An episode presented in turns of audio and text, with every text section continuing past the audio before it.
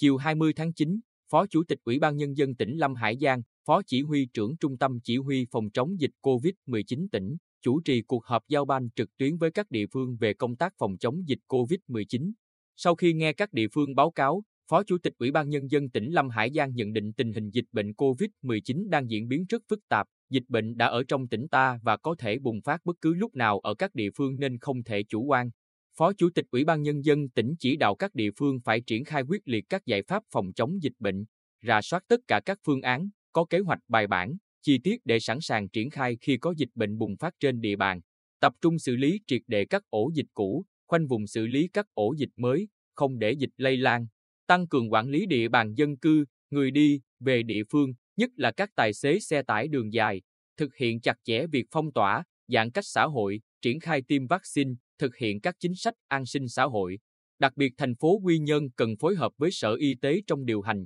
trực tiếp xuống cơ sở để chỉ đạo công tác phòng, chống dịch bệnh theo tình hình thực tế. Tập trung xác định rõ nguồn lây tại phường Bùi Thị Xuân, Trần Quang Diệu để truy vết, cách ly và xét nghiệm diện rộng nhằm kịp thời phát hiện ca bệnh tại cộng đồng, tại khu công nghiệp Phú Tài. Trên cơ sở yếu tố dịch tễ, thành phố Quy Nhơn phối hợp với ban quản lý khu kinh tế tỉnh để kiểm soát việc phòng, chống dịch bệnh tại các doanh nghiệp. Sở Y tế hướng dẫn thêm các địa phương về đối tượng, khu vực nguy cơ để xây dựng kế hoạch tầm soát đúng trọng tâm, trọng điểm. Công an tỉnh phối hợp với Sở Giao thông Vận tải quản lý tài xế lái xe đường dài, đặc biệt sau khi qua các chốt kiểm tra y tế ở địa phương. Sở Thông tin và Truyền thông hỗ trợ xây dựng phần mềm quản lý người qua chốt khai báo y tế bằng giấy, khai báo y tế điện tử liên thông giữa các chốt với các địa phương trong tỉnh, xây dựng phần mềm xét nghiệm tầm soát,